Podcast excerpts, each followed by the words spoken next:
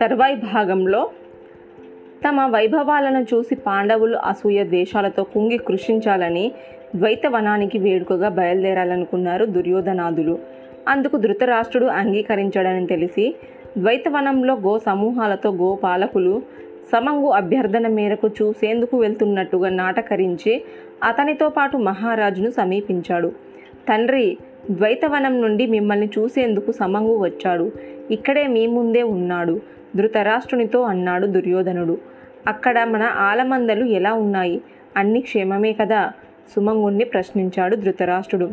ఆలమందల గ్రాస వాసాలకేమీ లోపం లేదు. ప్రభు కాకపోతే క్రూర మృగాలతోనే కష్టంగా ఉంటుంది. అవి విచ్చలవిడిగా మన ఆలమందలను పొట్టన పెట్టుకుంటున్నవి. ఆ విషయాన్ని మీకు ప్రత్యేకించి తెలియజేయాలనే వచ్చాను ఇక్కడికి అన్నాడు సమంగు. గోపాలకులం మేము కూడా ప్రాణ భయంతో వణికిపోతున్నాము అన్నాడు మళ్ళీ సమంగు మాట పూర్తి కానే లేదు ద్వైతవన విషయాలకి ఎప్పటికప్పుడు తెలుసుకున్నట్టుగా నీవు ఇప్పుడు చెప్పిన సంగతి మాకు చాలా రోజుల కిందే తెలుసు. మహారాజుకి ఈ విషయం చెబుదామంటున్నాము. నీవే వచ్చి విన్నవించావు అని సెలవివ్వండి మహారాజా. మీరు అవునంటే మేము ఈ క్షణమే దుర్యోధనితో పాటుగా ద్వైతవనానికి చేరుకొని అక్కడ ఒక క్రూర మృగం కూడా లేకుండా చేస్తాము. గోవులను గోపాలను కాపాడుకుంటాము అన్నాడు కర్ణుడు. అవును మహారాజా ఆన అనుమతి ఇవ్వండి. దుర్యోధనుడు ఒక్కడు చాలు. ఇటువంటి క్రూర మృగమైన తోకముడవాల్సిందే అన్నాడు శకుని. నిజమే గో సంరక్షణకు మనము పూనుకోవాల్సిందే. కాకపోతే అక్కడ మన గో సమూహాలతో పాటు పాండవులు కూడా ఉన్నారు. మహాపరాక్రమవంతులు వారు.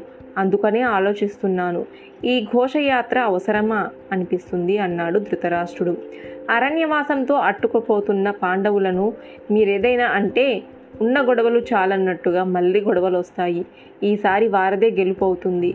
ఎందుకంటే అపూర్వ శాస్త్రాలు సాధించి ఉన్నారు వారంతా. వారిలో ముఖ్యుడు అర్జునుడు. ఆ సవ్యసాచి దివ్యాస్త్ర సంపత్తి లేని రోజుల్లోనే ఈ భూభాగానంతా తన సొంతం చేసుకున్నాడు. ఇప్పుడు దివ్యాస్త్రాలతో తేజిల్లుతున్నారు. వానిని ఎదుర్కోవడం ఎవరి తరము కాదు. అసూయ ద్వేషాలతో మీరు వారు ఒకరినొకరు ఎదుర్కొంటే ఇంకేమైనా ఉందా? అంతా సర్వనాశనం అయిపోతాము వీటన్నిటిని దృష్టిలో పెట్టుకొని చెబుతున్నాను. ఇప్పుడు ఈ ఘోషయాత్ర అనవసరము. గో సంరక్షణ మీరంతా వెళ్ళనవసరం లేదు. సైన్యాన్ని పంపుదాము. చాలు అన్నాడు ధృతరాష్ట్రుడు. పాచిక పారనందుకు నిరుత్సాహంగా శకుణ్ణి చూశాడు దుర్యోధనుడు. నేనున్నాను కదా అన్నట్టుగా సైగ చేసి ధృతరాష్ట్రునితో మీరన్న మాటలు నిజమే మహారాజా. పాండవులు మహాబల పరక్రమవంతులు ఆ సంగతి తెలియనిది కాదు. చూస్తూ చూస్తూ వారితో తగవు ఎందుకు తెచ్చుకుంటాము?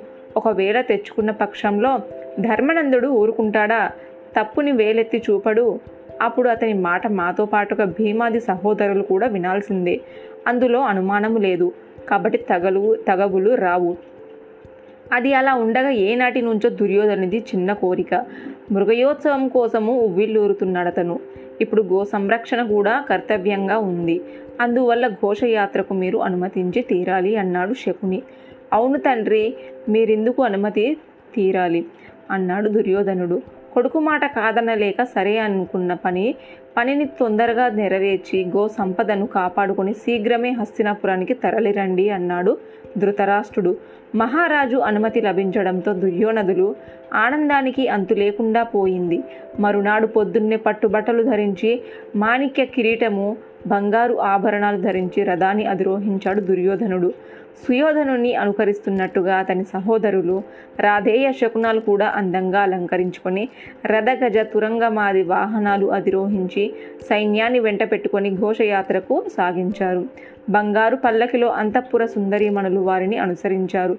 ఎనిమిది వేల రథాలతో ముప్పై వేల ఏనుగులతో తొంభై వేల గుర్రాలతో లక్షలాది యోధులతో దుర్యోధనుని ఘోషయాత్ర అందరికీ కన్నుల పండువయింది విటులు విదుషాకులు వంది మాగదులు వైతాళికలంతా గోల గోలగా ముందుకు నడిచారు. ఘోషయాత్ర ముందు రెండు క్రోసుల దూరము సాగి ఆగింది. ఆగిన చోట సైన్యంతో పాటు కుటీరాలు మిశ్రమించుకున్నారు దుర్యోధనుడు. మర్నాడు మళ్ళీ ప్రయాణించి ఆలమందలున్న అడవికి చేరుకొని విడిది ఏర్పాటు చేసుకొని విశ్రమించారు. ఆ మహారణ్యంలో లక్షలాది గోవులు లేగలతో కలిసి పసరు పచ్చిక మైదానాలో ఎలాంటి క్రూర మృగాల భయం లేకుండా విహరిస్తున్నాయి. అయినా దుర్యోధనుడు మృగయోత్సాహంతో అడవిలోకి ప్రవేశించి అనేక ఏనుగుల్ని లోబర్చుకొని బంధించాడు. సింహాలు పులులు ఎలుగుబంట్లు అడవి పందుల్ని సంహరించాడు. తర్వాత వనంలో ఒక్కొక్క ఒకనొక సరస్సు తీరంలో చక్కని భవనాన్ని నిర్మించాల్సిందిగా సేవకులకు ఆదేశించారు. ఆ సమయంలో ధర్మరాజు సద్యాస్కంద యజ్ఞము నిర్వహిస్తున్నాడు. దుర్యోధనుని ఆజ్ఞ మేరకు సేవకులను కొలను సమీపంలో భవంతి నిర్మాణము చేపట్టారు. అంతలో గంధర్వలు వారిని అడ్డుకొని ఇది గంధర్వాపతి చిత్రసేన కొలను. మీరిక్కడ ఎలాంటి నిర్మాణాలు చేపట్టకూడదు అని హెచ్చరించారు. గంధర్వులు మాటను సేవకులు దుర్యోధనునికి తెలియజేశారు. అంతే. ఆ మాటలకు దుర్యోధనికి చెప్పలేనంత కోపం వచ్చింది.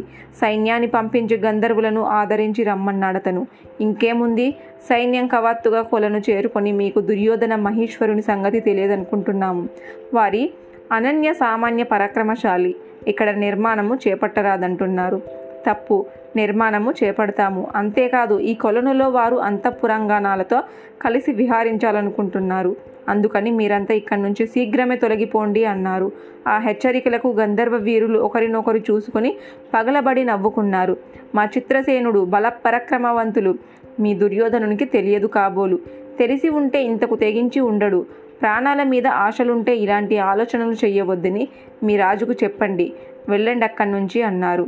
గంధర్వులు అన్న మాటలని యథాతథంగా సుయోధనునికి విన్నవించాడు భటులు.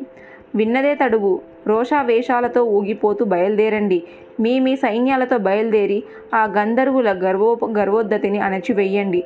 సరోవరాన్నే కాదు ఆ పరిసర ప్రాంతానంతా స్వాధీనం చేసుకోండి. ఇంద్రుడే దిగి వచ్చినా క్షమించకండి అన్నాడు దుర్యోధనుడు. సహోదరులను యుద్ధానికి సన్నద్ధం చేశాడు. కౌరవులు కలిసికట్టుగా గంధర్వులను సమీపించారు. ఘోర సంగ్రామము ప్రారంభించారు. కౌరవుల దాటికి ఆగలేక పారిపోయి చిత్రసేనుణ్ణి సన్నిధిని చేరుకొని జరిగిందంతా వివరించాడు గంధర్వులు. అది విన్న వెంటనే కౌరవుల మదము అణిగిపోవాలి. వారు పొగరు అరిగిపోవాలి. వెళ్ళండి కనిపించిన వాణ్ణి కనిపించినట్టు తుత్తునీయలు చేయండి అన్నాడు చిత్రసేనుడు. ఇటు గంధర్వులు అటు కౌరవులు. విరుచుకుపడి సింహనాదాలతో భూతలినంత దద్దరిల్లాడు. కర్ణుడు కూడా యుద్ధంలో పాల్గొన్నాడు. అతని బాణాలకు గంధర్వులు ఆయుధాలు అవయవాలు కోల్పోయి భీతిల్లి గొల్లు గొల్లున విలపించసాగారు. ఇదంతా గమనిస్తున్న ఆకాశంలో నిలిచిన లక్షలాది గంధర్వులు ఇక సహించరావద్దని కౌరవ సేనను ఒక్కసారిగా విరుచుకుపడ్డారు. తర్వాయి భాగం నెక్స్ట్ ఎపిసోడ్లో తెలుసుకుందాము.